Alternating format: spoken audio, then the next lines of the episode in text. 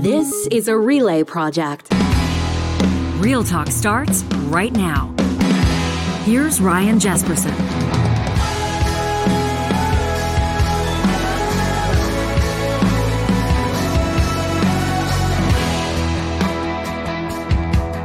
It's Wednesday, August 3rd. Thanks for joining us here on Real Talk. Ryan Jespersen, John Hicks.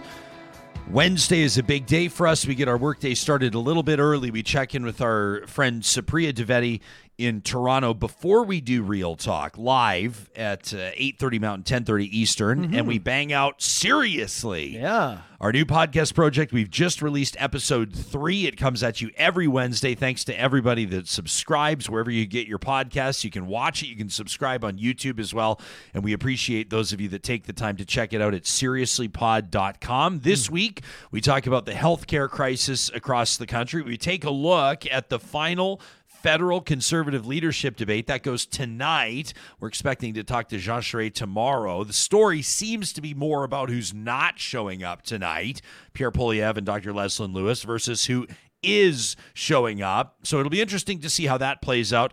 And then we touch on a story of a brew pub in Prince Edward Island that paid the price. Vandals flexed their muscles after the brew pub hosted the prime minister for lunch. We talk about partisan vandals and violence you can find seriously again anywhere you get your podcasts. How you doing this morning pal? It's uh, I'm doing of a, pretty a good. strange feeling. This is typically how we kick off our weekdays but it feels like we've been at work together. It doesn't feel like we have been at work together for three hours so far i'm surprised you don't have your lunch going like you usually do You know, working with you, it's a joy. So it doesn't feel Ah, yeah. like it. Look at Oh, these yeah. new mic flags. Eh? Oh Look yeah, people can check them out if you're watching Real Talk on YouTube. I know most of you download the podcast, but yeah, if you're watching us on YouTube, these are fancy. Appreciate this. Aren't they called flashes? Are they mic flashes? This was always when you knew you made it at the early stage of your career. If you were a beat reporter, if you were covering news stories, or if you were in the sports scrums, like mm-hmm. after the NHL or the CFL or Major League ball games, and you're you're in there with your microphone, you're trying to get it in, and you always wanted to get your mic flash in front of the competing cameras. So you had a nice billboard of your station being broadcast on their station whenever they played the interviews. That was mm-hmm. always the little win. Sometimes it's the little wins. We're going to be talking to podcasting phenom Wyatt Sharpe in just a few seconds. You probably remember he joined us on the show, I don't know, maybe half a year ago or something like that. The guy's like 13, unless he's had a birthday. We'll ask him since, but uh, like just in, in the midst of kind of that stage in your life where maybe you start to kind of sort of think about what maybe you might want to do at some point with your life. This guy is putting out shows just like Real Talk. I mean, he's put three, four, sometimes five shows a week talking to some of the biggest players in federal politics. He's talked to basically half the premiers in Canada. And of course, he's had international guests as well. Wyatt Sharpe really doing a remarkable job. Uh, his political commentary, I- don't know how you say this to him in a way that doesn't come across as a little bit patting him on the head. But I don't want it to come across that way. But the, the guy's like bang on. Like he, he thinks. You'll see. You'll see it. I'll let it, the interview speak for itself. He's going to join us in about five minutes. He speaks like he's in his mid thirties, uh, and he's barely a teenager. So Wyatt Sharpe will join us, and then coming up in about a half hour from now, we'll talk to Christy Clark, the former premier of BC. Want to get her take on some of the stories that are in the news right now, including the conservative leadership debate. I want to talk to her about Enbridge's investment in BC's long delayed LNG pipeline project. You remember that? The terminal, the whole, I mean, this is supposed to be 120 130 billion dollar legacy project for at that time premier christy clark it's been delayed for years. We'll get her take on that plus alberta bc relations. You remember that? Back in the day when it was you know christy clark alison redford that era of western canadian provincial politics bc and alberta at odds really as both premiers were looking to get the best deals that they could. Uh, the point of contention at that point uh, was Alberta trying to get its crude to Tidewater, Alberta trying to get crude out of the province and across BC to those shipping terminals. I wonder if she would assess the current state of politics between Alberta and BC or any of the other provinces as any different these days. Uh, we'll talk to Christy Clark about a whole bunch of stuff. I got a whole bunch of questions, including the relatively polarized nature of politics across the country right now. Does she see that changing at all? I'm looking forward to that conversation. Plus, we have some of your emails printed off. Talk at ryanjespersen.com is where you can get us. We've got a great message from Elske who wants to chime in on our conversation, our Friday roundtable, the Real Talk roundtable, just this past Friday on the future of conservative politics in Canada. Specifically, our guests invoking the word woke. It resonated with Johnny after the con. You remember after the roundtable, we had a little back and forth about it, and many of you were in touch in the comments. Those of you that were watching the show live on YouTube, and of course, those of you that were using the hashtag Real Talk RJ after the fact. So I love Elske's email. We're going to get to that. She doesn't love it, by the way. And then Ron and Grant have both chimed in to talk about healthcare. This is a story that's impacting Canadians, the healthcare story. And we get into it on seriously. I encourage you to download the podcast, but but it's almost like the dire warnings from entire associations or unions or groups of nurses or doctors or healthcare providers hasn't necessarily resonated with Canadians as strongly as the anecdotal evidence that the primary care system's in trouble. And one of those bits, I think, of, of, of, anecdotal evidence, this was a small advertisement that was taken out in a newspaper. You know, the Victoria, the Times Colonist. It's been the big paper out on uh, Canada's westernmost coast or technically, let's say on Vancouver Island, the Victoria paper, uh, this ad that ran has grabbed a lot of people's attention and for good reason. Uh, taken out by a senior citizen, and she's looking for health care for her husband. Nothing, well, I shouldn't say nothing major. We don't know what the prescription is. I take that comment back. But she's not looking for a cardiovascular surgeon. She's not looking for a neurosurgeon. She's looking for a licensed doctor to renew her 82 year old husband's prescriptions. She took out an ad in the newspaper. She says, uh, We will agree to any reasonable fee. She says, Michael, her husband, 82 years of age, he's worth it and we've exhausted all of our options. She says, Our wonderful family doctor retired at Christmas. No walk in clinics seemed to be available. Even that TELUS Health app had no virtual appointments available for months. She signs off uh, on behalf of herself, Janet Mort, and the extended family. They give their personal email address, hoping that some doctor somewhere can help refill their prescriptions. Meantime, you've got Toronto General Hospital on critical bed alerts. You've got, I mean, indicators across the country that the healthcare system is in trouble, and real talkers are chiming in on it too. And we appreciate your feedback. So we'll leave some time to get your emails today. Plus, of course, it's Wednesday. That means we're going to get out to the mountains. We enjoy that every Wednesday, a tradition courtesy of Tourism Jasper, my Jasper memories, and we're going to do it on bikes today. So I'm looking forward to that. Before we do, we want to remind you how proud we are to partner with sponsors like Sherwood and St. Albert Dodge. It's the time of year where a lot of families are looking to upgrade their rides because if you're like my neighbor Chad, who just picked up the new Ram 1500 I was telling you about, they need something to pull their trailer. Or if you're like a lot of other folks across the country right now, staring down a buck 80 a liter gas or $2 a liter gas or whatever they're paying in Vancouver right now, closer to $2.50 if you can believe it, you might be looking at downsize to get into something more fuel efficient, maybe even something electric. You'll find the entire lineup of Chrysler, Jeep, Ram at St. Albert and Sherwood Dodge. You can link to them under the sponsors tab on our website. Look for them directly or go shop them in person. Let them know that you're there because of Real Talk.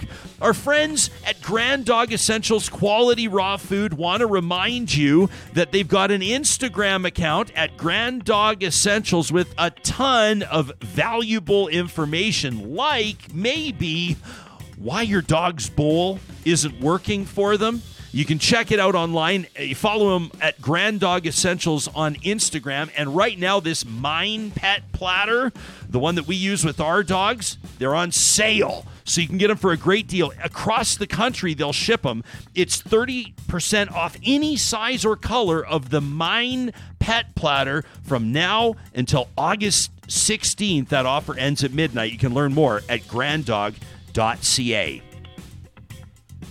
Our leadoff guest this morning is already a veteran of the podcasting business. He is a veteran political commentator, but he's just barely a teenager. Wyatt Sharpe has interviewed uh, Steven Del Duca, Andrea Horwath, and, and Mike Schreiner during the Ontario election. He sat down one on one with Canada's Prime Minister Justin Trudeau. He's spoken to MPs in Ukraine, Finland's former Prime Minister, and he's been featured as a correspondent on Rogers TV, CTV Toronto, CP24, Sirius XM Radio, and other prominent stations. He joined us when he first launched his show, and now it's a pleasure to check back in with Wyatt Sharpe host of the Wyatt Sharpe Show. Pal, how you doing? You're on the move. You're in the vehicle right now. Where are you headed? Uh, headed to Toronto and kind of the midst of traffic right now, but uh, great to chat with you again. It's great to see your face. Hey, help help me clarify here. Are you still 13 or have you had a birthday since last time we spoke? No, I'm still 13. You're still 13 years of age, and you've been hosting the Wyatt Sharpe Show for for what now? I mean, you're you're at least at a year, aren't you? Uh, yeah, about a year and a half since January 2021. Amazing stuff. You and I started right around the same time, and uh, there's some distance between our years of birth, uh, but we have a lot of common interests. And and I have no doubt. I was trying to describe you to our audience about five minutes ago, and I said I think I'll just let Wyatt speak for himself, and I think you'll do a pretty good job of that. But for those that didn't hear you uh, during your inaugural appearance on this show, Wyatt, what makes you tick? How did you get into this? When did you first know that you wanted to host a show? And when did you really believe that not only could you make it happen, but it was time to make it happen? I think it was kind of a combination of different factors, seeing how, um, you know, the various issues of, um, you know, that were having an impact on everyday folks, on everyday people, uh, were continuously having a bigger and bigger impact um, issues such as you know COVID was uh, you know an issue that was very prevalent and a very major issue at you know the time, and it's kind of a major uh, point and and a major kind of timestamp during um, my work and and the work that I've done so far, but other issues as well that you know people seem to care about. Um, uh, obviously, one issue that seems to be quite relevant right now is affordability. So, I mean, just covering those issues that are important to people are definitely um, something that I find great interest in, and being able to speak to people on those important issues definitely.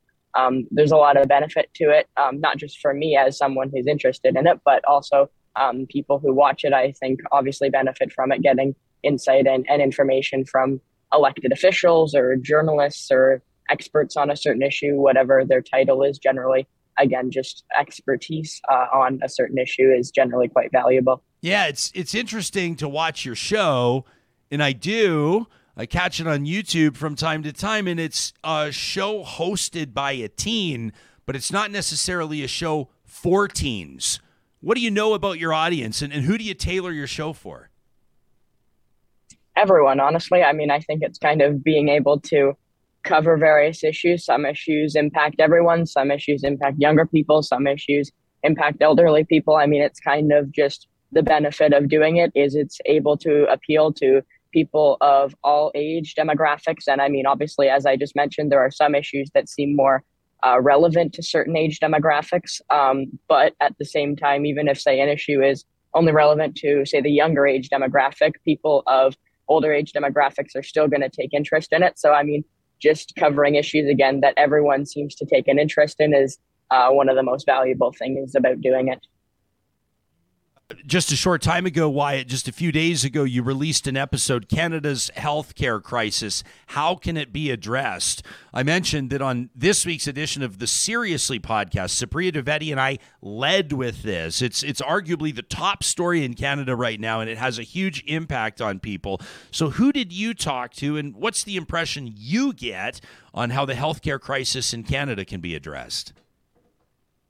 Yeah, well, the issue that you mentioned uh, specifically on Canada's healthcare crisis was filmed uh, and and recorded just after um, the Bowmanville Hospital, which is a relatively uh, small town within Ontario, but they closed their intensive care unit temporarily, um, which was something that obviously had a great impact on the patients that were there. They then had to be shipped over to other hospitals, but at the same time, it was an issue that many people were watching um, on a day to day basis, following it by the hour in the sense of, you know, what were to say happen if, um, you know, one of their loved ones had to go to the hospital, how um, that may impact the care that they uh, receive. And so I talked to uh, one of the vice presidents, the vice president that is responsible for the region that the Bowmanville Hospital is in. I talked to the NDP's healthcare crisis in that specific episode. But again, I've talked to lots of people on that crisis in particular um, through numerous shows. I've talked to the president of uh, the Canadian Medical Association before, so lots of different people again that provide lots of impact or lots of insight rather on some of these important issues. What's it like for you to be conducting these interviews and asking these legitimate questions and, and releasing these episodes that are providing value to people five years before you can even consider the idea of five years before you can head to the ballot box, five years before you can vote. Here you are driving this conversation. What's that like, that position, being there? To be honest, I don't really think about it that much because I just kind of think that when looking at um, my role, it doesn't really change. Like my age doesn't really change anything when looking at the way that I conduct an interview. Um, I ask relatively the same questions as uh, you know many other journalists would ask, with you know some exceptions, obviously.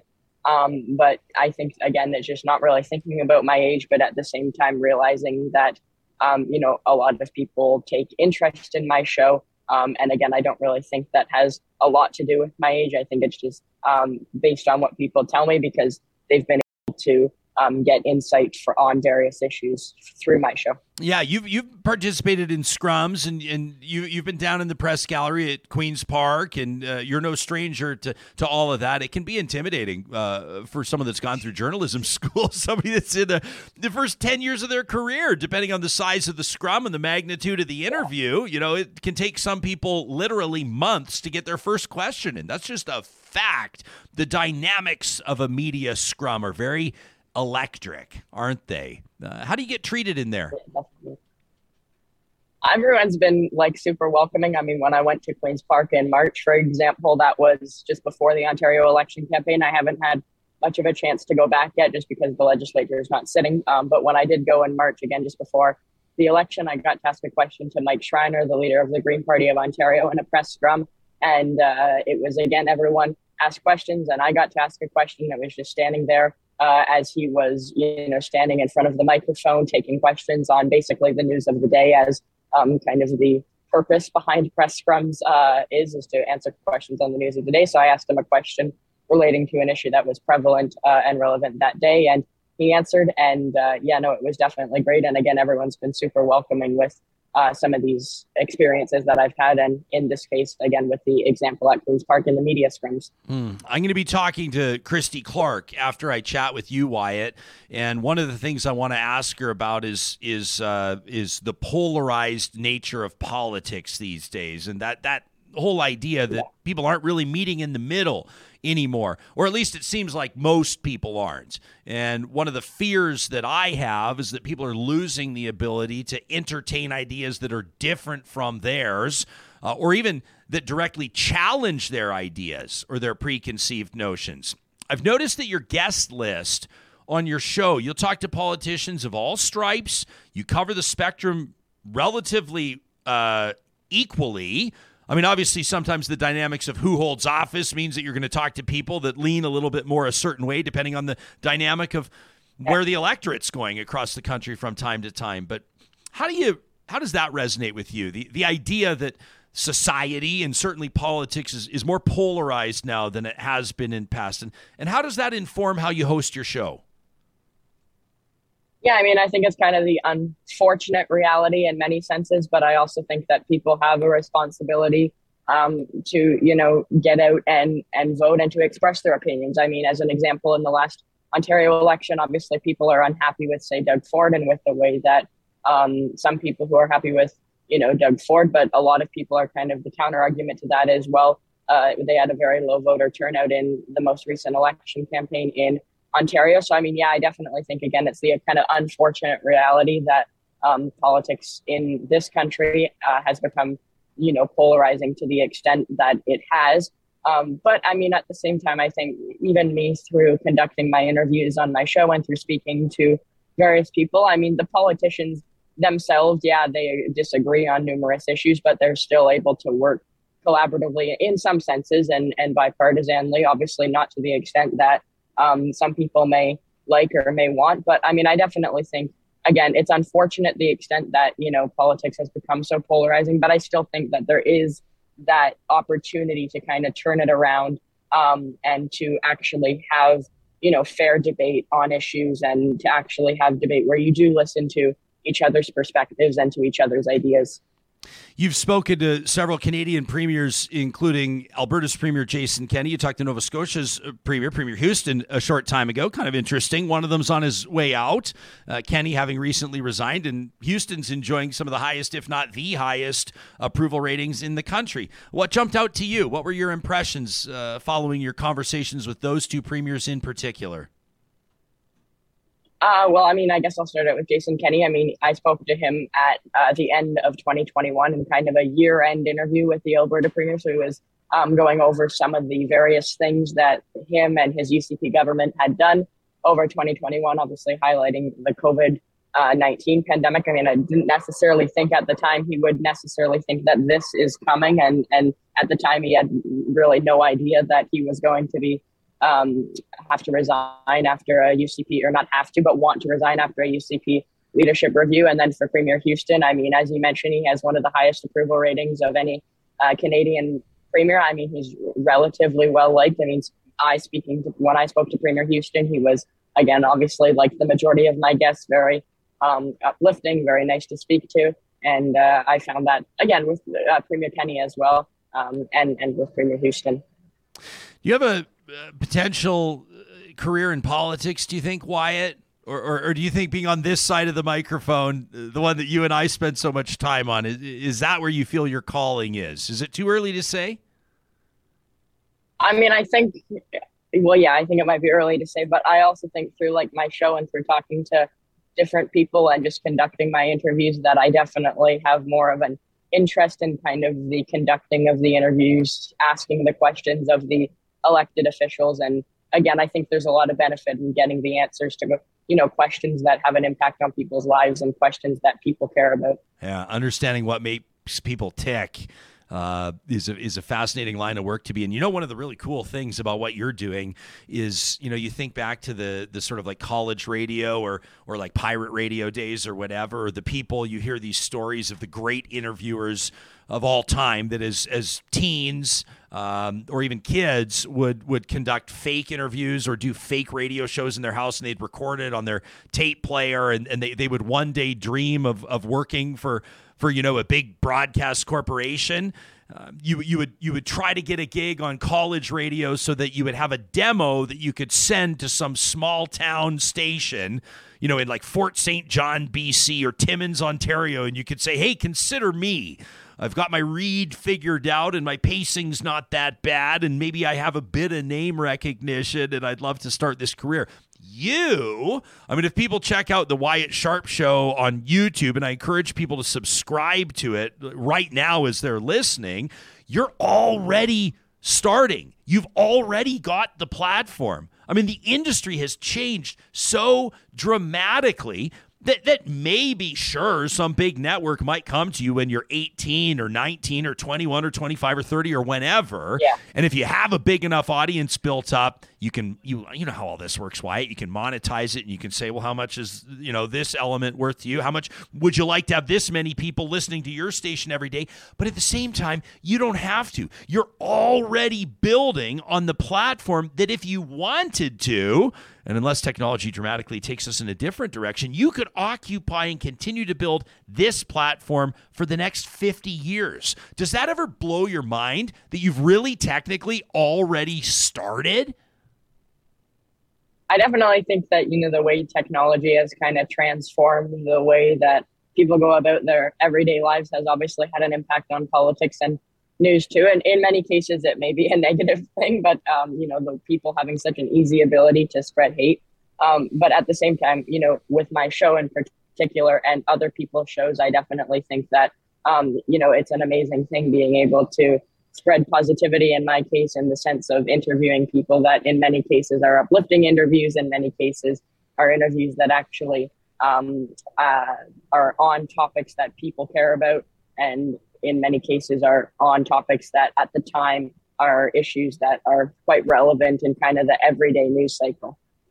I've got some interesting comments, and I want to read uh, what some of the folks that are watching us live right now on YouTube are contributing to the conversation. I like this one from Rob, and it resonates with me. Rob says, I don't see why we have to bother referring to someone like Wyatt as a kid. Like, he's a person, right? Uh, Rob says, as an instructor, I level off with my students and I refer to them as people which makes my sessions go a lot better. Why? You know what? Honestly, when I'm talking to you, and this is not just today, every time that we've spoken, I talk to you in the exact same, and it's it's not intentional. It's just the way it is. Uh, it's the way that you strike me. It's the way that you roll, as we say. Um, I talk to you in the exact same way that I talk to my 40 year old friends that I talk to my 70 year old parents. Do you know what I mean? Uh, the, and and okay. ha, has that always been kind of the thing for you? Like, I'm sure that you're popular with your peers. It must have blown their mind when I, I think you were 12 at the time interviewing the prime minister. Maybe I'm wrong, but you had a one on one sit right. down with Justin Trudeau at 12 years of age, which is t- completely mind blowing and remarkable. Uh, to get five minutes with the PM takes some journalists years quite frankly. Uh, there's a lot that happens behind the scenes. Has it always been like this? Do you think have you always sort of thought ahead uh, in the sense that that maybe you, it makes it even difficult to relate to to your peer group? I mean, I don't think any of them necessarily take the same interest as I do. They yeah. take interest in, say, sports, which I mean, to a certain extent, I do too. I played uh, baseball this summer and hockey in previous uh, years as well. Um, but I think that, you know, I obviously have different interests than some of them, but it doesn't necessarily change the way that I go about kind of talking to them or, or relating to them. I mean, they might have a hard time relating to me and to some of the stuff that I do through my show and stuff. Uh, but I definitely think that they've still been, you know, super supportive and super, um, in some cases, interested. We've watched some of my interviews in my last year's class uh, when I interviewed the PM or when I interviewed um, the Premier of Ontario the year um, before in 2021 as well. So, uh, yeah, I definitely think that, as I said, it's been uh, great and, and they really have shown support. Uh, uh, Donna says, Wyatt, you are doing a great thing here. She wonders if you get insults from adults that might not agree with you. Do you have your own trolls? Um, I mean, occasionally, like any other journalist would. I mean, I definitely find that there's some sense. The other day, I had someone on Twitter talking about how 13 year olds shouldn't be working in media. So, I mean, definitely to a certain extent, but um, not necessarily, I would say, to the extent that any other journalist would or beyond what any other journalist would. And I mean, generally, you're doing something right when you get people like that um, commenting on some of your stuff. Ah, you got it all figured out. I like that, like any other journalist would. Wyatt, uh, you're killing it. Keep it up. I'm so glad that we had a chance to to check in before you go double duty as host of the Wyatt Sharpe Show, and then back to school again in the fall. Uh, wishing you a wonderful rest of your summer, and and keep in touch. I have plans. I don't know about you, Wyatt, but I have plans for the two of us to check in with one another for the next half century or so. I hope I'll be around for it.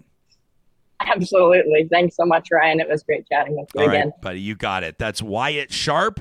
Uh, he's host of the Wyatt Sharpe Show. You can subscribe to that on YouTube and you can follow him on Twitter. Uh, of course, we release the or we share with you the, the handles of all of our Twitter guests every morning from our official account at Real Talk RJ. You can follow Real Talk on Twitter, Instagram, and TikTok. Ooh. Yeah, pal, no big deal. All the kids are doing it. Real Talk is on TikTok. Uh, we, we we thought after the fact that maybe we should have named our account Real Talk, like Real T O K. That would have been awesome. Yeah, it would have been good. But we wanted to have the uniform handle Real Talk RJ. So there you Keep it, it professional. Yeah. Speaking of professional, what a kid. What a guy. What a guy. What a human. What a person, like Rob what a, said. What a person. Yeah. But but what a kid. Yeah. Like what a remarkable and, and, it's not like, and I meant that when, and, and Rob's comment was was bang on. Uh, but like, I find myself, and I was thinking it before I articulated it out loud, is that I'm interviewing Wyatt, and I love saying his name. That's my son's name too. Yeah, Wyatt to me is just like it's like you know, come on, what a what a name. Um, but interviewing Wyatt or talking to Wyatt, you don't talk sort of in a way that's like did you know that the premiers from the pro no man the guy knows like his interviews aren't like what would you say to all my fellow 13 no he like hammers them on healthcare policy and asks about their aspirations and holds them uh, the, their feet to the fire and Totally impressive. I can't wait to see what he's doing when he's 20. I can't wait. He's on your heels. Watch Yeah. out. Well, maybe we'll do something together. Who knows? I don't know if he needs us. I don't know if he needs relay. I don't think that he does. We're going to talk to Christy Clark coming up in in uh, ten minutes or so. I wanted to leave some time for your emails. Before we do that, I also want to remind you. Hey, can we call up those Shalane? Photos, you know, those ones from the family reunion. How cool was this? We heard from Shalane, who sent us an email, and she says, Check this out. She says, I thought you might be interested in seeing this. Friesen Brothers catered our annual family reunion just this past weekend. This was just a few days ago. She sent these to us yesterday. She says the highlight, or one of them, was the meal catered by Friesen Brothers. She says, and of course, for good measure, I was rocking my Real Talk snapback cap at a girl, Shalane, that made our day to see it. She picked up her snapback cap under the merch link on our website. Had to plug it, obviously. She says, but when I rocked that cap, it actually led to a discussion by a group of us. Uh, we realized around the family reunion din- dinner table that there are many Real Talk fans in the Matson family.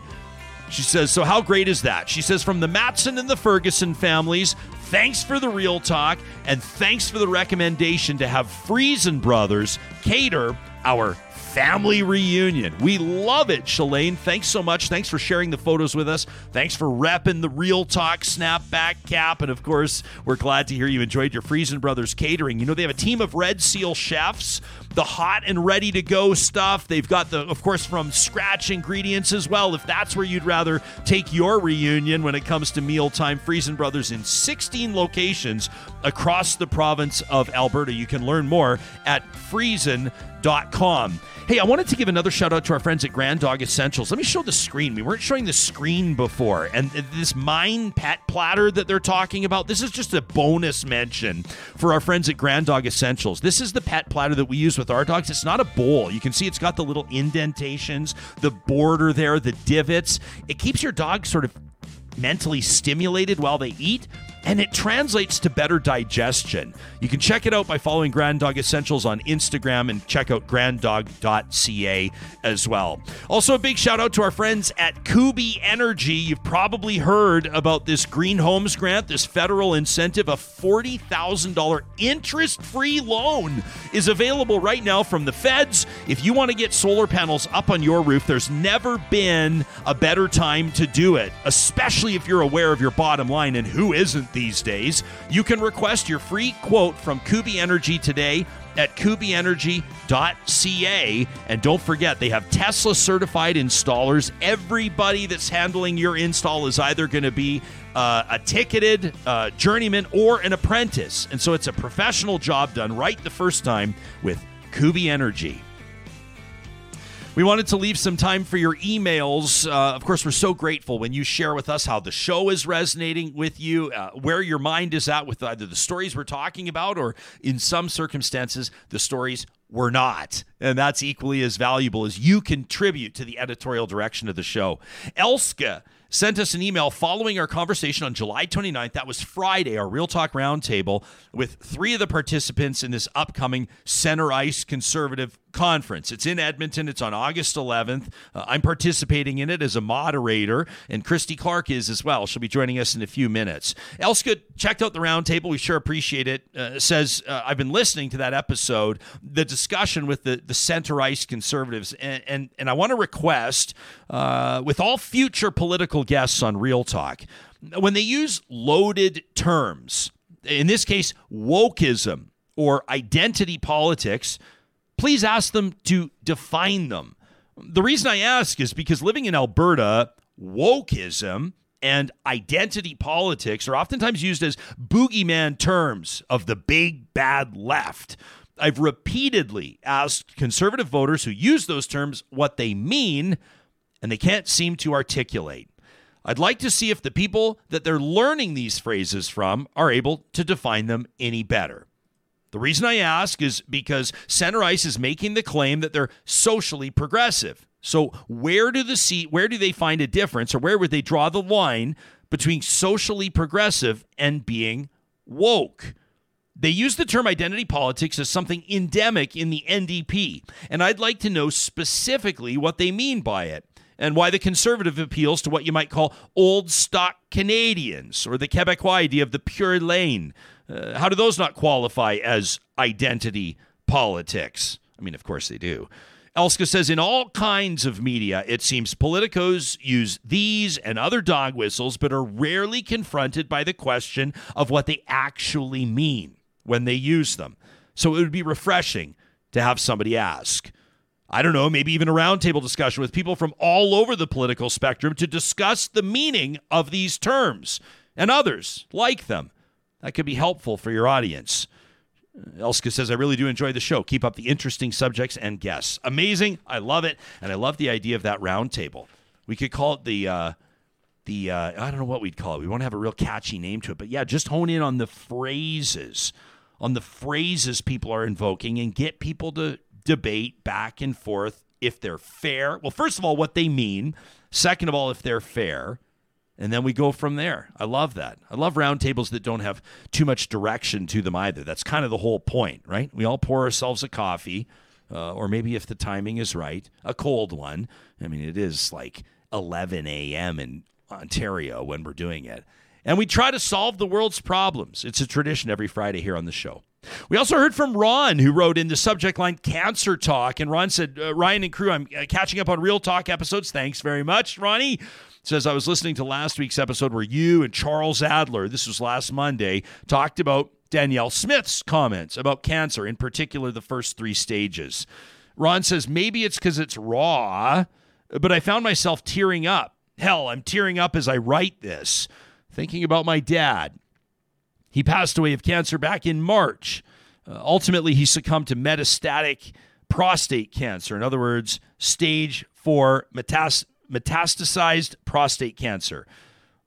My dad was my best friend, the one I told everything to, the one who raised me by himself for most of my life. Ron says my dad had surgery back in 2016. Back then, the doctors at University Hospital told him that if he had not gotten that surgery when he did, he would have been gone in six months. That surgery got him six more years. Danielle Smith's comments were extremely personal. They resonated in that sense. They were extremely hurtful to me. And I hope she comes out with a full throated apology for those comments. To be clear, when I'm writing this, I'm not angry. This isn't trash talk. I just had to write you to say something. I love my dad with my whole heart, and I miss him every single day.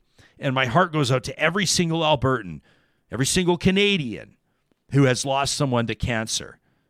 He says, and a shout out to all the healthcare workers. They saved my dad's life. They bought him six more years with me. Not from Ron. That's amazing. Ron, thank you. I'm sorry for your loss. You have a beautiful way of articulating your pain and how that interview resonated with you. We have seen Danielle Smith try to walk those comments back in that debate down in Medicine Hat. We recapped it, I think it was mid last week, uh, with Ashley Joannou, a Postmedia reporter, a legislative correspondent. Uh, you can watch that episode of Real Talk for yourself and determine whether or not Danielle got herself out of that hot mess. And Grant wrote in to suggest subject matter on Real Talk. We love these types of emails to talk at ryanjespersen.com. He says, The other day, my family and I chatting around the coffee table discussing our healthcare system. It's what so many Canadians are talking about right now, isn't it, Grant? He says, Having recently had a surgery, and hearing about this lack of access to doctors in Alberta, we started to discuss what possible solutions there could be for this problem. He says, You always seem to have good insight into issues, or at least you find the people that do. So we were hoping to get your opinion on this, on maybe a hybrid public private healthcare system, and if that might work. If doctors were required to have a certain percentage of patients or hours in the public system, and then the rest of their work could be done in private practice to add incentive to work in the public setting. Anything over maybe the minimum requirement could come with a tax break on the income they earned if they chose to work longer or more hours than the minimum. Grant says, I dream of a scenario where doctors want to come work here because of progressive or intuitive initiatives.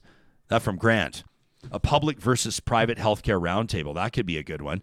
This feels like a perfect time to kick off a conversation with the former Premier of British Columbia, Christy Clark, joining us on this Wednesday morning. Thanks so much for making time for us. Welcome to Real Talk. This is your debut interview, in fact. It is, Ryan. Thank you for having me. Yeah, where are you coming to us from? Most people will hear this on the podcast, but but for the benefit, I mean, if those that are seeing it on YouTube, look at the, the the setting behind you, the scenario. What's what's that wood design? That's beautiful. Yeah, it's just it's just just some wood on a wall. It's a, I'm in Vancouver. Okay. This is how we, you know, we got a lot of wood, so That's we, what the we uh, use it. yeah. That's what the, the the installation wood on a wall. I love it. Uh, let's get right to it. I've got a ton of questions for you. I want to ask you about polarization in politics. I want to ask you about the debate that's coming up tonight. Two of the participants getting more airtime for not taking part than those that are showing up. I want to talk to you about who the next premier of BC is going to be. We'll talk a bit of LNG. There was some investment news on that. That was supposed to be one of your legacy projects. But let me ask you about this email from Grant, a real talker that subscribes to the show. He wants to know, you know, about the viability of a hybrid system, a public-private healthcare system. There's no doubt the system's in crisis across the country right now. When you were premier, is that something that you had meaningful, legitimate conversations about? Different approaches that could would certainly be political hot button ones, but that might actually work. Yeah, you know, it's really um it's kind of a it's it's a, it's reflective of our politics today i think that people don't even want to you can't even talk about private care in canada in lots of parts of canada without kind of being accused of slaughtering the old sacred cow. And i think we have to talk about it because we our healthcare system has been held together kind of by just like it's been hanging on a thread for years because we have the second most expensive per capita healthcare system in the world after the United States and we spend a ton of money on it and we can't do it just through the public uh, public realm anymore. And so anybody who talks about but anybody who talks about adding some private care like they have in europe and in sweden and in france and in germany and all those countries that we think probably have better healthcare systems than us they do because they allow a parallel private and public system. And now covid has just tipped this system that's been just so close to breaking apart right over the edge. And I don't know how we are going to recover without being imaginative and innovative about allowing allowing more private care to be part of what we do without without getting rid of our public system but just allowing it to also to operate in parallel like they do in every other country of the world In a couple of like just off the top of your head, what would be a couple applications where you'd like to see room for that discussion or or integration of more so-called private care? Well, I think the easy things are making sure that every, you know, you can get, you can pay for an MRI, you can pay for all of those kinds of tests. I think that's one thing. Get rid of the, some of those waiting lists. But, you know, um, British Columbia, until this new NDP government came along, had the second most private care in Canada. And we had the Cambie Surgical Clinic, False Creek Clinic, and a few others that were doing surgeries. Um, they weren't all they weren't doing life-saving surgeries because those aren't allowed under the Canada Health Act, but they were doing they were mending knees and hips and helping people with you know problems that were debilitating, keeping them out of the workforce. Um, and and ru- really ruining lives. So there's a lot of people that can come out of the public system, get out of the lineup, make space for people who can't afford it or don't want to pay for it. And you know, I just think somebody's got to be there to take on the load. Every like more than 50 cents of every dollar that you send to your provincial government goes into healthcare mm. wherever you live in the country. How can we sustain that when we also want to pay for education, we want to pay for seniors care, we want to pay for environmental protection, all those other things that are important. We're either going to have be paying just for healthcare and nothing else, or we're going to have to figure out how we're going to uh, support this public system better than we have. You've you've got the highest ranked hospital in Canada, Toronto General, uh, announcing that they're one of the top ten ranked hospitals in the world. I just saw a list just last week. So this is a big hospital in Canada's biggest city. They've got a, a critical care bed shortage right now. You've no doubt seen the ad that was taken. Up. I mean let's all oh my gosh do I, even want, I don't know if i want to go here. I'm going to say the ad taken out by a bcc we assume this to be valid. I have no re- i mean it could have been posted by of course anybody that wanted to make a point and make national news but i have no reason the, the empathetic side of me has no reason to believe this isn't legitimate. This ad that was taken out in the victoria times colonist a, a, woman looking looking for a, a, prescription refill for her 82 year old husband. She can't find a family doc to do it. I mean if you need anecdotal evidence the system's broken. There it is. Bc's current premier john horgan as if I have to tell you, chairing the, the First Ministers, obviously, all of Canada's premiers, just a short time ago, called out Ottawa, said it's your job to fix this. You know, you've got Quebec and BC and Alberta seeing eye to eye on, I guess, the one thing that everybody can see eye to eye on. But the critics of that approach aren't certain that it's Ottawa's fault. Uh, so if you were still Premier of BC and you were chairing that meeting, what would your message have been, not just to Canadians, but to the federal government as well? Well, I think, I mean, there are two problems that the federal government is responsible for. And I think the one that John Horgan and, and, New Democrats generally want the feds to focus on is something that we all should care about, which is they we entered into this healthcare agreement with the feds a long time ago. They were going to put 50 cents on every dollar. And in lots of provinces like BC and Alberta, they spend um, less than it's some, some places it's 20 cents on the dollar. So all the rest of that is being picked up by provincial budgets and it's not sustainable. So there's that money side of it. But then at the same time, though, the NDP government in British Columbia has been out there voraciously shut like ten, tenaciously shutting down private clinics which are have been the the safety valve for our public system and it's they really haven't made it worse haven't made it better the federal government plays a role in that because the Canada Health Act includes a basic ban on private care. Only Quebec has been able to get around that, no surprise, because they have a very different system from everybody else in Canada. And you know, if if we were allowed, if provinces were allowed the freedom to innovate in healthcare, to allow more private care into the system, then first of all, it would be it would be way cheaper. And second, I think the competition would make the public school system or the public uh, healthcare system better.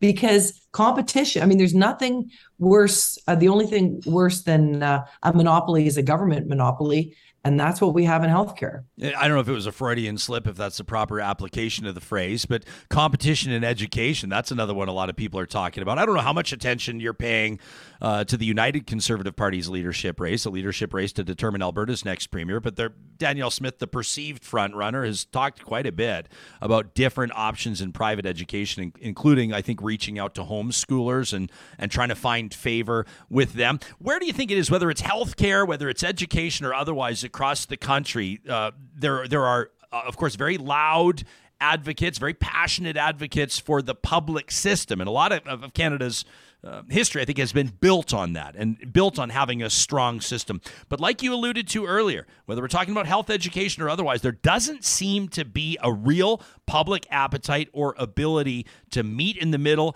and talk about these things, to debate these things. It seems like everybody has their flag planted on almost every issue. Do you think that's new or do we just notice it more now?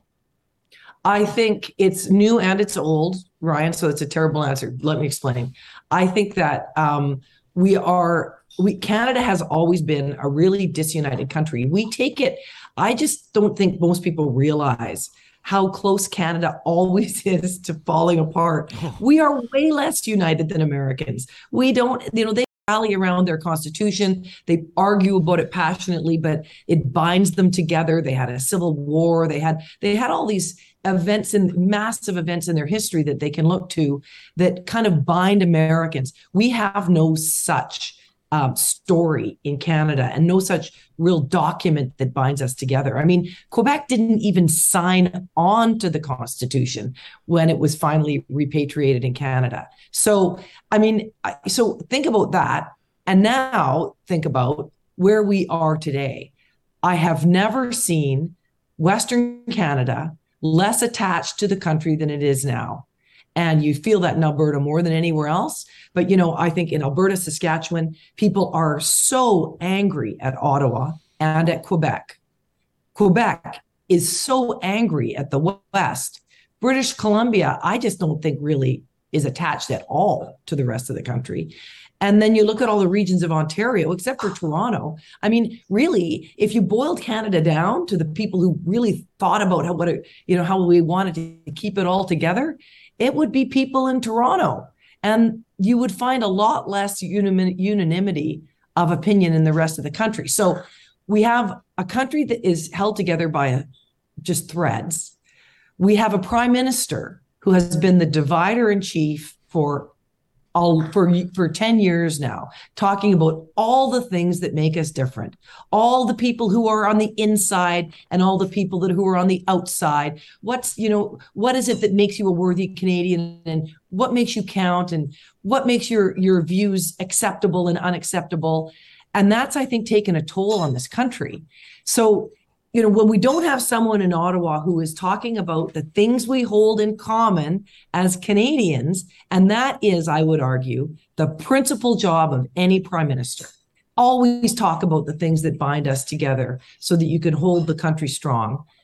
Um, when you don't have that, we are really imperiled. And then the third thing is we now are, you know, in the sort of era of, I would argue, angry politics. Um, I just, you know, we're I think we've stopped listening to each other on an individual level. And, you know, we've got a problem with the divider in chief in Ottawa, but, you know, we can't fix that if we don't talk to each other because if we are always angry and yelling at each other, and rather than trying to talk to someone and find out what it is that shapes those beliefs that you passionately disagree with, then how do we build a democracy around that? If we don't talk to each other, then we elect politicians who don't talk to each other. And if we elect politicians who don't talk to each other, we don't have a democracy that works anymore. And I am really concerned about the future of this country.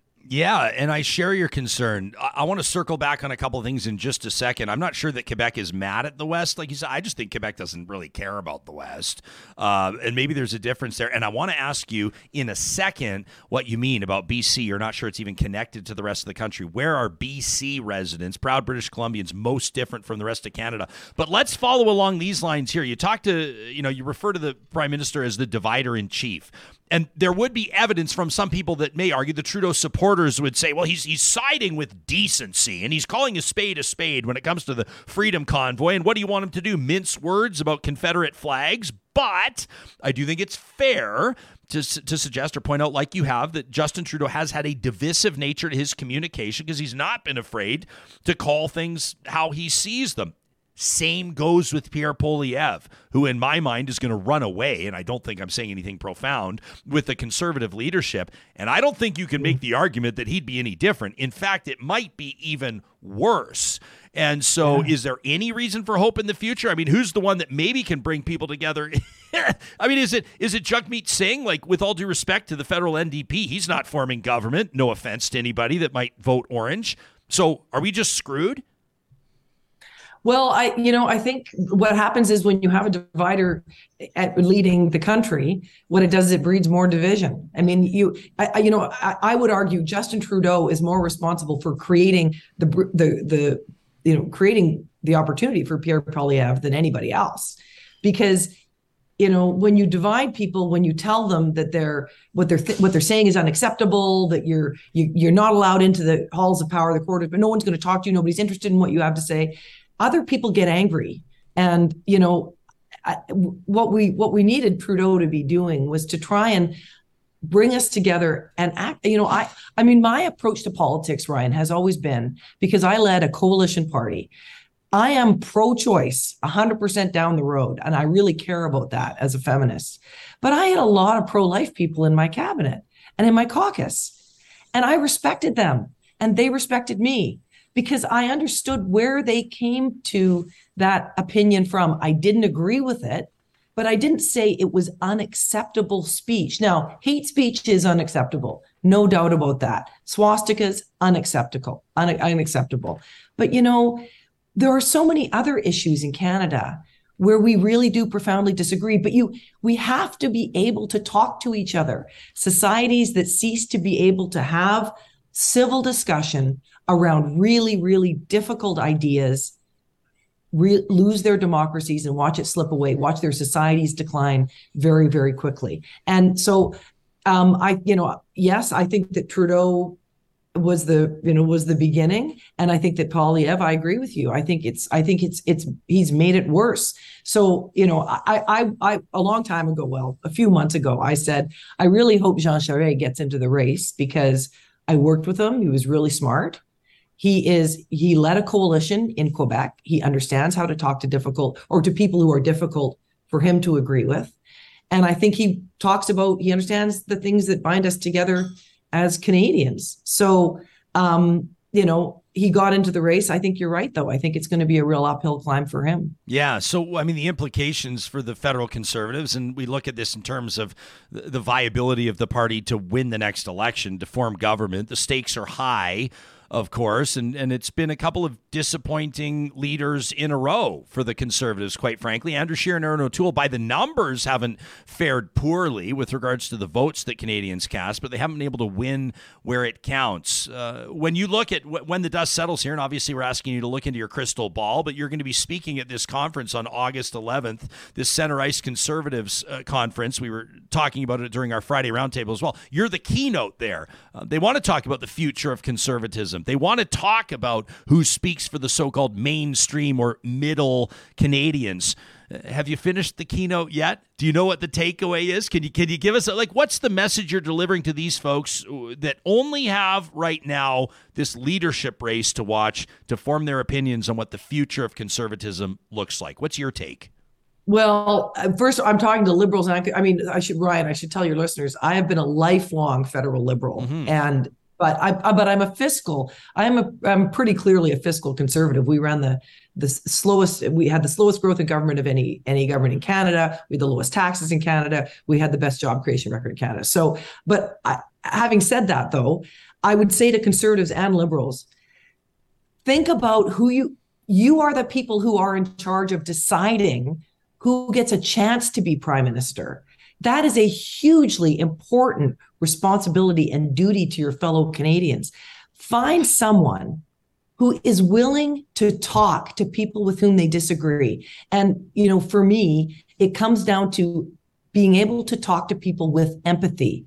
That means sitting down with someone and saying, okay, I disagree with you, but I don't think that you are the sum of your beliefs. I don't hate you because I disagree with you. I don't refuse to talk to you because I disagree with you. The only way we're going to keep Canada together, Ryan, is if we make sure we can still talk to each other and overcome what seem like insurmountable hurdles of, of difference of opinion between us because we are all Canadians, we are all human beings, and everybody has come to their opinion from somewhere. Their life has shaped them. Their ideas have shaped them. Their education has shaped them. Their family has shaped them. Their experiences. Understand that. Their faith has shaped them. Understand that. And then have a conversation as two human beings. And then I think if we if we act with empathy and understanding toward one another and we don't reduce people to just being their beliefs we can come together again as a country. And and i think we can we can save i think what's uh, what has really become a democracy that's that's in peril. I had a really powerful conversation with like an executive leadership coach off the air and she talked about the trend of, of how we dehumanize people. And there's evidence of it everywhere. And sometimes you don't realize when you're doing it. Hell i've made comments on this show where i have dehumanized people. And it's a learning exercise but but i do think that empathy you know that idea of the, this uh, seven steps of highly effective people uh, you know the, the idea of seeking to understand it's not seeking to endorse. It's seeking to understand you know, I just talked to this 13 year old Wyatt Sharpe right before you, this remarkable young journalist, and his idea of wanting to understand what makes people tick. It's it's admirable. Let's go back to what you, your observation about the people of BC. You know them well. You are one. Uh, you said you're not even sure that BC's connected to the rest of the country. Where do you see these? How many? How many million? Six six million people in BC, something like that. Five million people. Yeah, I think we're five. Now. Five million. How are they most different from the other 33 million? Well, I think you know uh, Pierre Trudeau did observe this. He said, you know, you could you could end Canada at the Rockies and just you know let British Columbia go.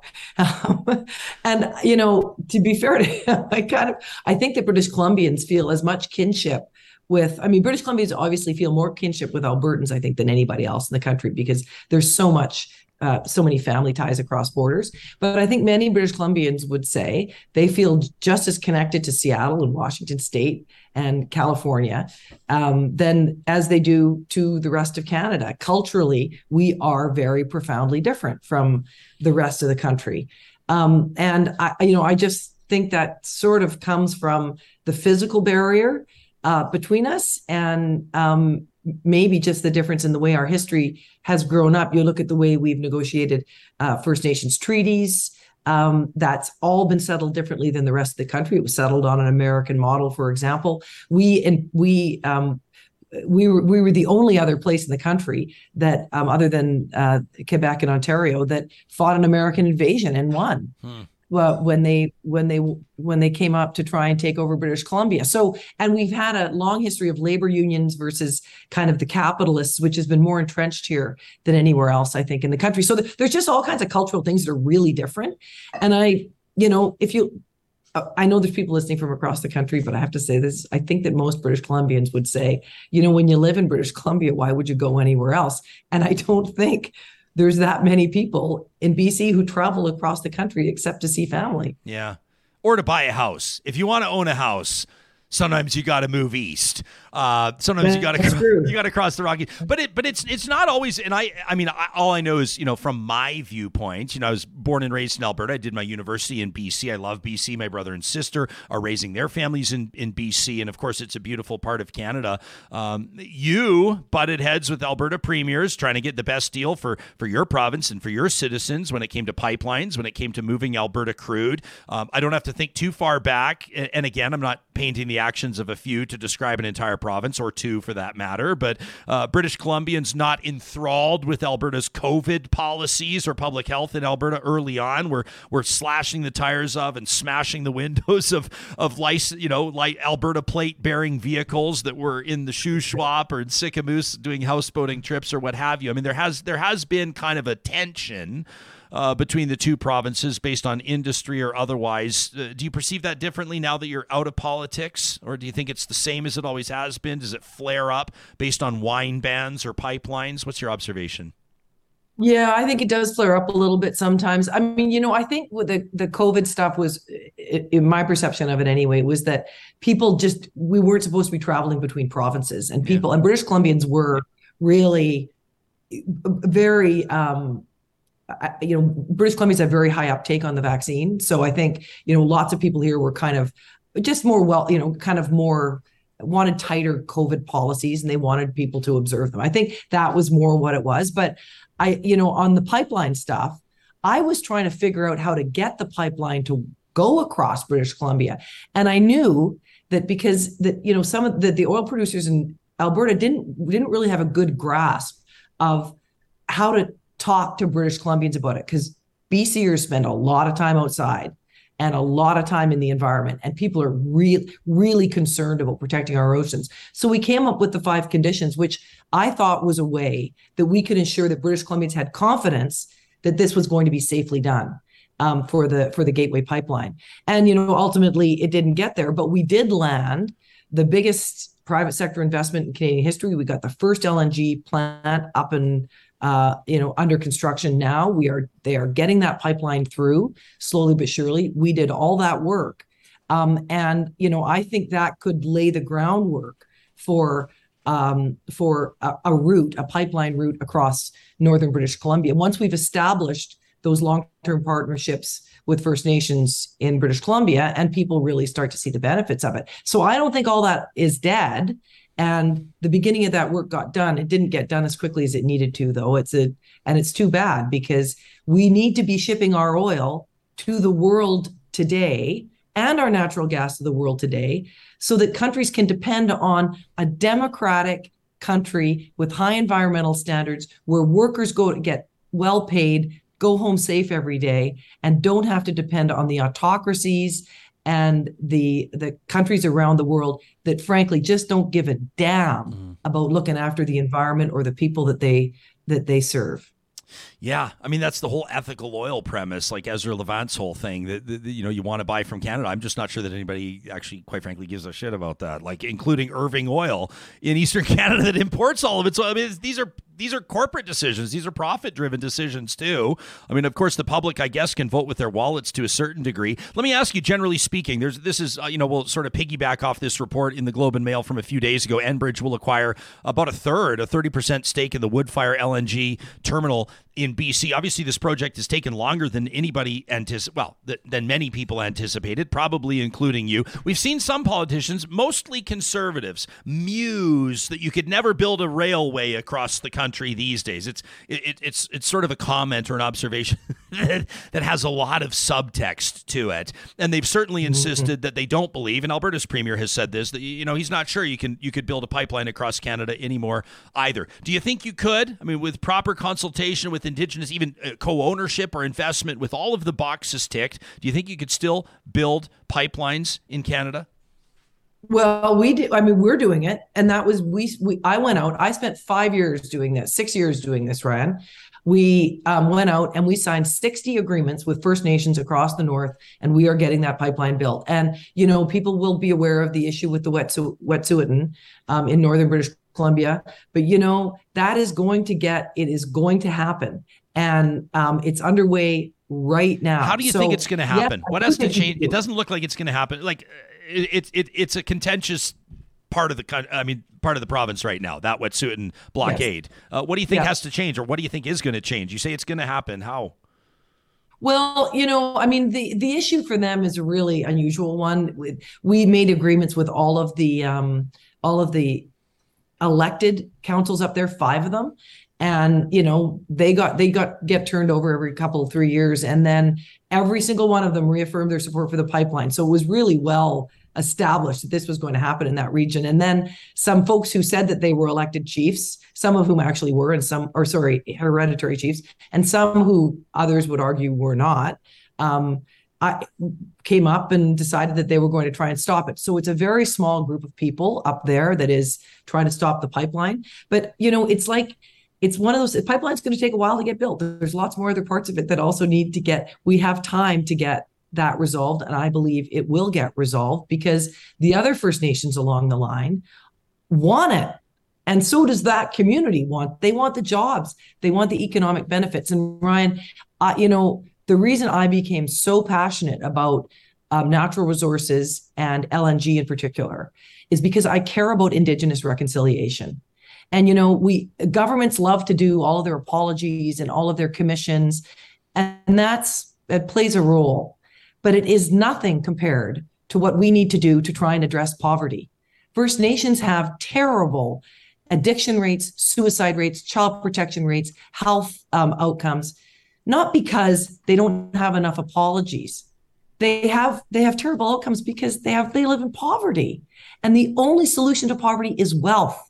So it's resource development, it's pipelines, it's all of that opportunity, giving First Nations a cut of the benefit from um, the resources that's on their traditional territories. That's what's going to solve the problem ultimately. That's the most important piece of Indigenous reconciliation from a government perspective.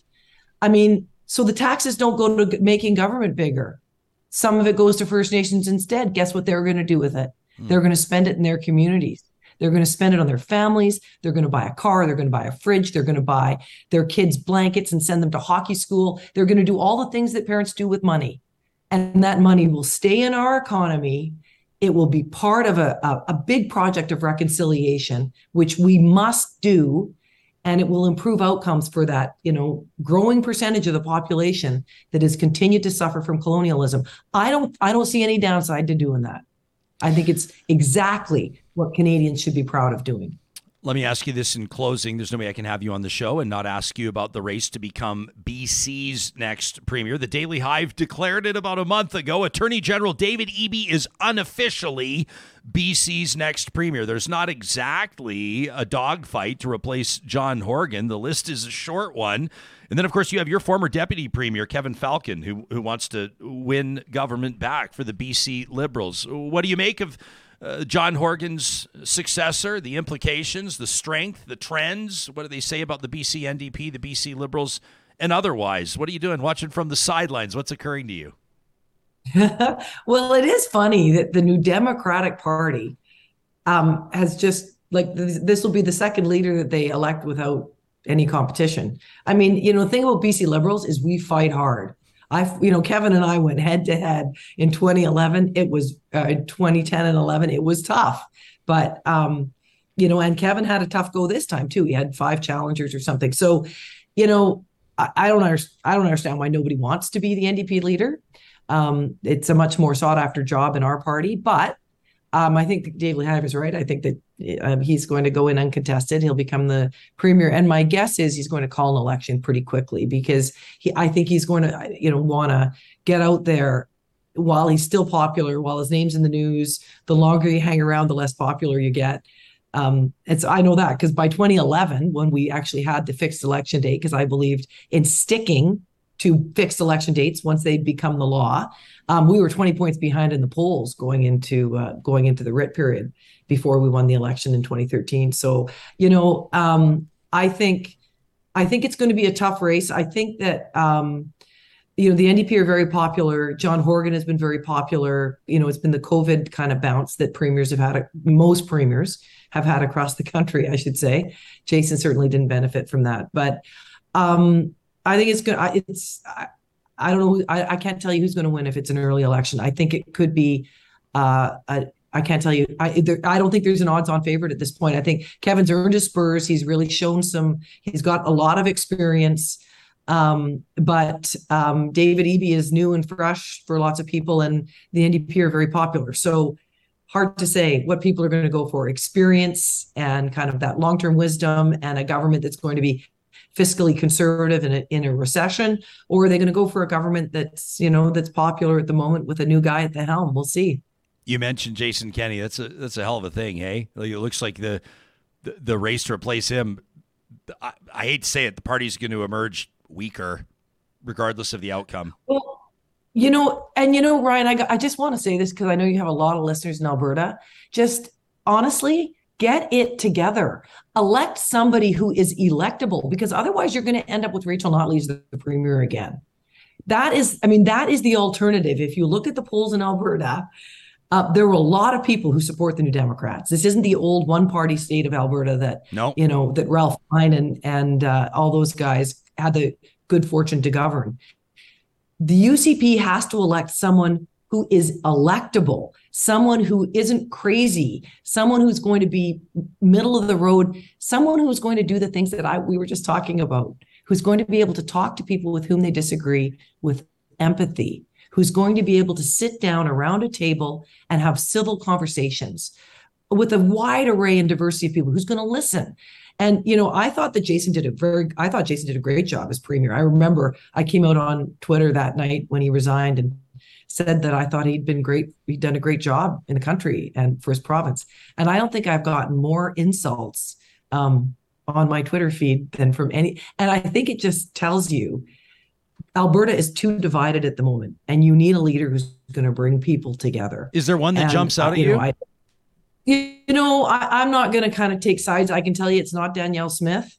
And uh, because I haven't seen her do much except be angry and divisive, that is exactly what's going to elect an NDP government in Alberta. It's she's a and Rachel Notley is a hair's breadth away from coming back. And God knows Canada needs Alberta to be successful and wealthy and contributing to our country. We need Alberta to be united. But can Alberta and, not be that under Rachel Notley?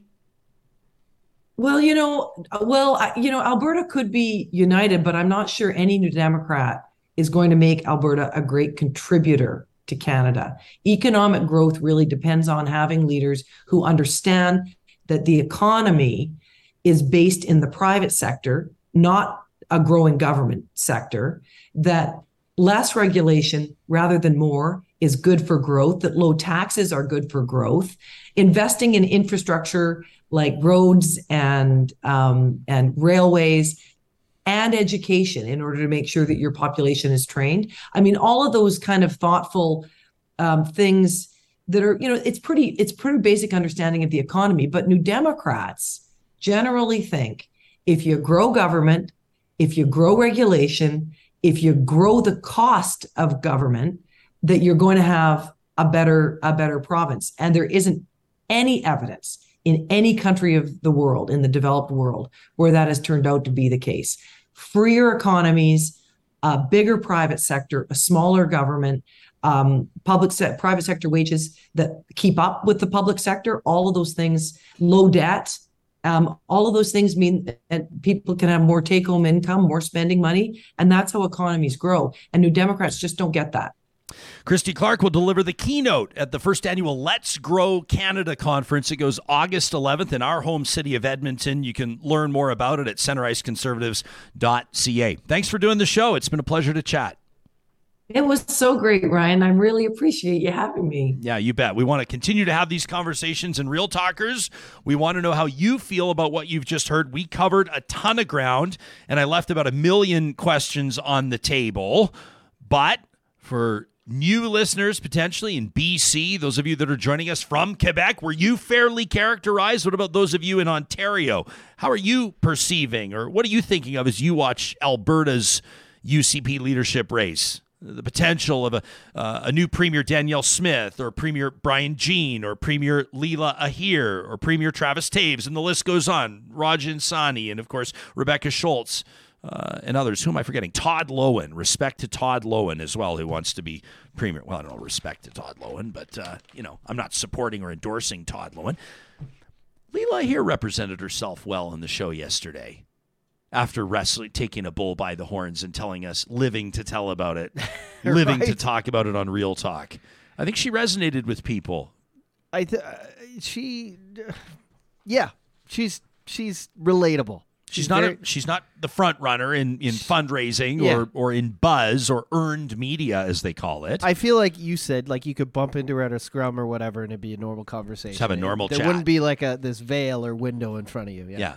Like, put it this way when we had our new baby uh, two months ago, yesterday, uh, Leela reached out privately and, and just said, like, hey, congratulations and much love to Carrie. And how's Wyatt doing as the big brother and all this? And I wasn't like, bullshit.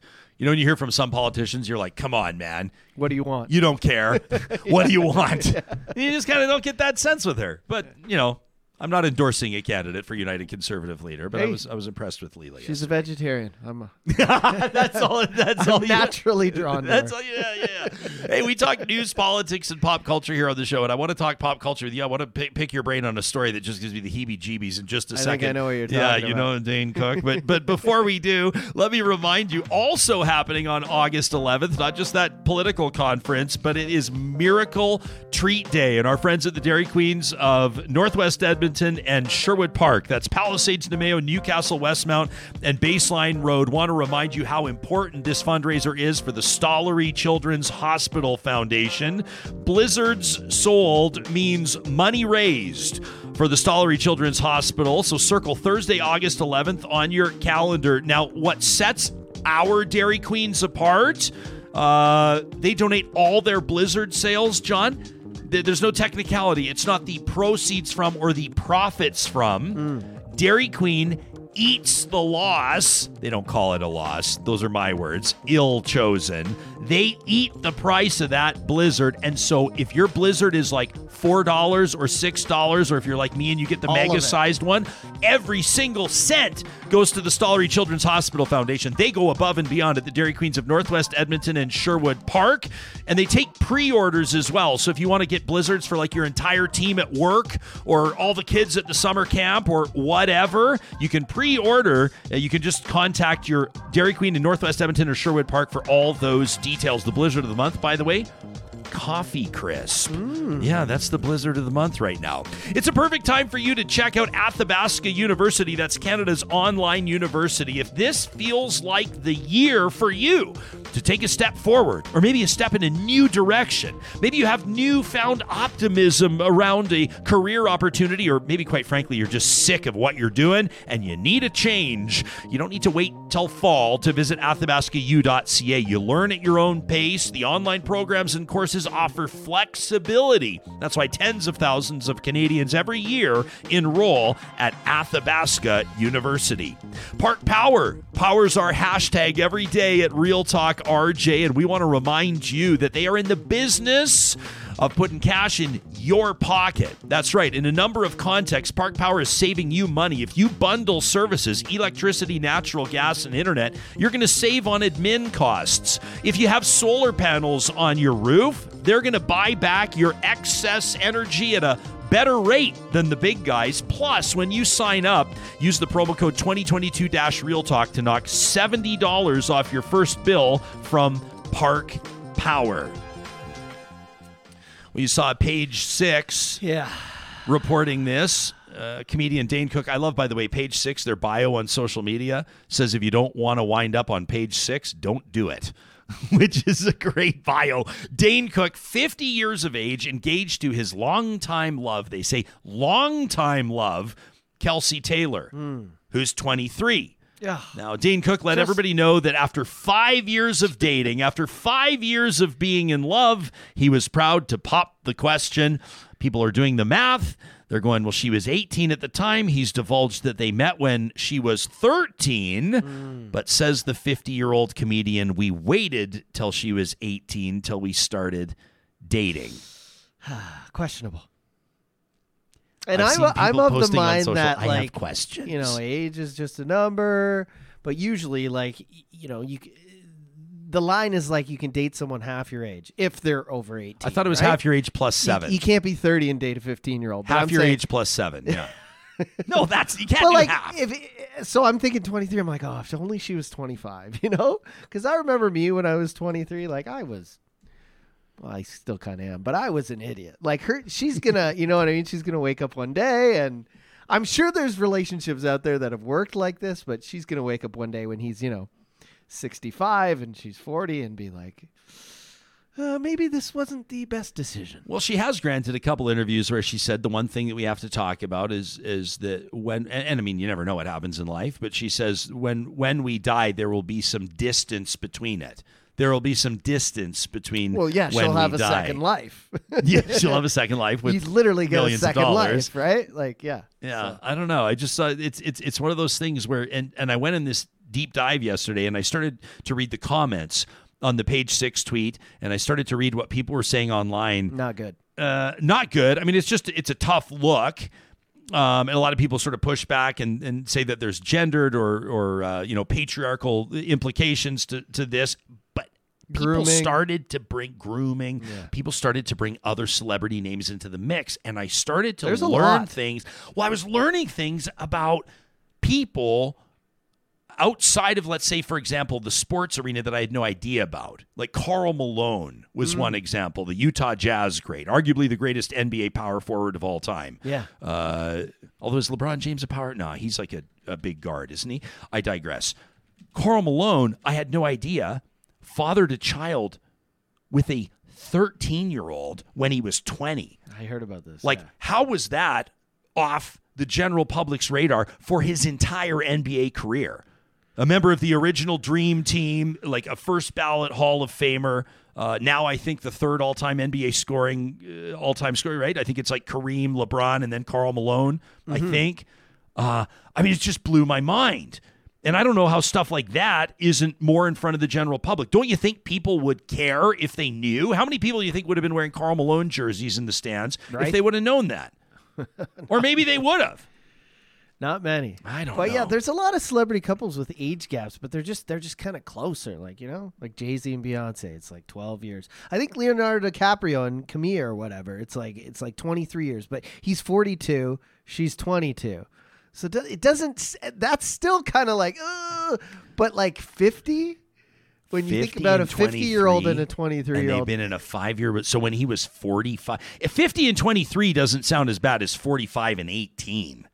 Forty-five and eighteen It- is like, it all what sound- are you doing? Forty-five and eighteen it all sounds like, bad. But I'm just saying, like, yeah, the the the story that's out there about how they met when she was 13, and that, that's just. Uh, yeah, yeah, Ew. yeah.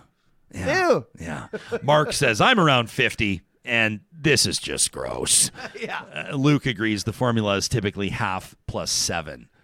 Like, I think it's half your age plus seven. The plus you- seven is key. how do you not, how do you hang out with her and not think of her as a kid? You know what I mean? Well, maybe he You know what I does. mean? Like, maybe that's the whole point. Maybe like, that's the not- root of the problem. That's what I'm saying. Yeah. All right. I'd say you can let us know what you think about this, but I don't know. Maybe, maybe someone, you know, we'll probably hear from somebody that, that's in a marriage with someone that's 30 years their senior or 30 years their junior, and they can shed some light on where they find the common ground. Well, Tracy just said here, having worked in rural Alberta, I see many wealthy farmers, many young ladies in their 20s with 40 plus years difference. Wealthy farmers Or marrying in their young 40s, sorry, really? 40 plus years. Really? Yeah. Okay. That wasn't on my radar. Yeah. I'm trying to decide which advertiser wants to go first after the Dane Cook love story. Can we have a break here? I think it's local else? environmental services, sponsors of Trash Talk. Every Friday, emails to talk at ryanjespersen.com. Keep it local. Some people say it's only garbage if it stinks, like this Dane Cook story. But not to them. Local Environmental, in all seriousness, believes that communities deserve better, better service, better prices, and more support for local causes. Visit localenvironmental.ca today if you live in Alberta or Saskatchewan and let them show you how they can help.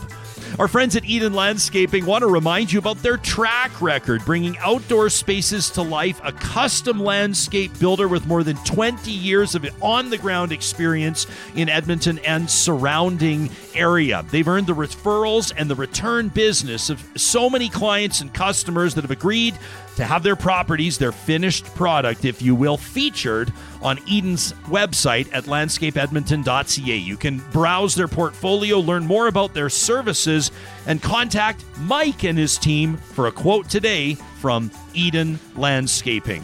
At Apex Automation, if all this talk about industry and career movement is resonating with you, if you're a skilled engineer or a soon to be engineering graduate, Take five minutes today and check out apexautomation.ca. They're giving people back their time. They're providing intuitive, fully autonomous solutions to industry, and they are building their team year over year. John, you know that this company has quadrupled in size in just a few short years. Wow. Why? Because they're providing flexible hours, professional development opportunities. There's a company culture that keeps people at Apex that you don't find across the engineering profession necessarily. You can learn more at apexautomation.ca. You know, we've quadrupled in size as well the last few years. You're correct. You're bang on about that, as a matter of fact. Three shows. Yeah, this is uh, st- this growth is uh, we're buckled in. We're buckled up. We got the Hedge Pod. It's, you, you people can check out the hedgepod.com. You're talking sports, including fantasy and betting, every single weekday. We've New got episode. seriously every Wednesday. New episode today. Produced by you, just doing a killer job, a bang up job. I live here. I got an apartment in the back here. Yeah, I was wondering what that was. I was wondering what that Just was. a cot and a coffee machine. We're happy to have you, pal. Eating Sapporo Ichiban rent, noodles so- five times a week and just giving your all. You can learn more about our shows at relaydigital.ca. Every Wednesday, our friends at Tourism Jasper give us a chance to like fill our lungs with fresh air, at least metaphorically speaking. A lot of us do it by tapping into our memories, our My Jasper memories. And today, we want to let you know about a new opportunity to experience Jasper in a way that you may not have previously. It's the Bites on Bikes, particularly the Bites on e bikes tour. Yeah, that's right. There's a new tour in town. It includes biking, delicious food, and lots of mountain views. This is the Jasper Food Tour. Tours. Bikes, bites on e-bikes, a four-hour tour packed with delicious restaurant stops, e-biking through some of the most beautiful areas of the country, and interpretive touring at some of Jasper's most iconic locations. So you're going to get to try out the lemonade and chili verde at Maligne Canyon Wilderness Kitchen. I've eaten there. I absolutely love it. Vegetarian options too, Johnny. Then you get to dine at the Fairmont JPL, the Jasper Park Lodge, and then a delicious and scenic dessert at Tekarra Restaurant. I almost don't want to talk about Tekarra Restaurant because I feel like it's still an undiscovered gem in Jasper. but the whole point of this segment is to it- share the wealth. And so, okay, we'll tell you about Tekarra. It's one of our family's favorite must visit stops when we're out there in Jasper National Park. Now, riding these e bikes, it's tough to put into words how fun it is. So, you've got like the fresh air, the human powered speed, but You've also got that effortless acceleration that comes with the e bike. It feels like a casual Sunday drive, three or 25 kilometers. Estelle Blanchette leads these Jasper food tours. She's known for all the best spots. She gets those Instagrammable shots, Johnny. Yeah, you know, it is an adjective, Instagrammable. She's going to make sure that your photos are unbelievable. They operate Tuesday through Sunday from 2 to 6 p.m. all summer long. You can check out jasperfoodtours.com to book today. In other news, now that it's August, you can soak up the last month of summer with a getaway to Jasper, where you'll find many more opportunities, adventures like canoeing, hiking, wildlife watching, and more. You can check out more at jasper.travel slash Real Talk. And don't forget to share your photos, your videos with us on Instagram, on Twitter by hashtagging MyJasper and Real Talk RJ. Your memories could be featured on a Wednesday right here on Real Talk.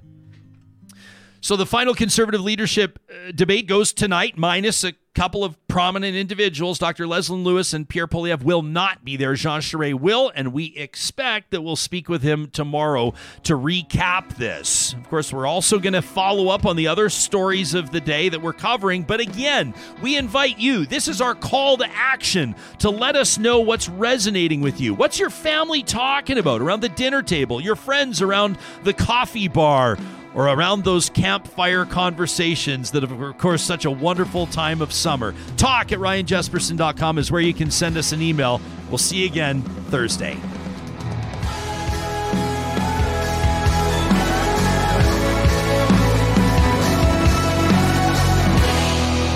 Real Talk is hosted by Ryan Jespersen, executive producer Josh Dunford, technical producer John Hicks, general manager Katie Cook Chivers. Account Coordinator Lawrence Derlego. Human Resources Lena Shepard. Website Design Mike Johnston. Voiceover by me, Carrie Skelton. Real Talk's editorial board is Supriya Dwivedi, Ahmed Ali, Brandi Morin, Ann Castleman, Corey Hogan, Harman Kandola, Catherine O'Neill, and Chris Henderson. Member Emerita, Julie Rohr. Real Talk is recorded in Edmonton, Alberta on Treaty 6 territory, the traditional and ancestral territory of the Cree, Dene, Blackfoot, Saulteaux, and Nakota Sioux, home to the Metis settlements and the Metis Nation of Alberta. Real Talk is a relay project. For more, check out ryanjespersen.com.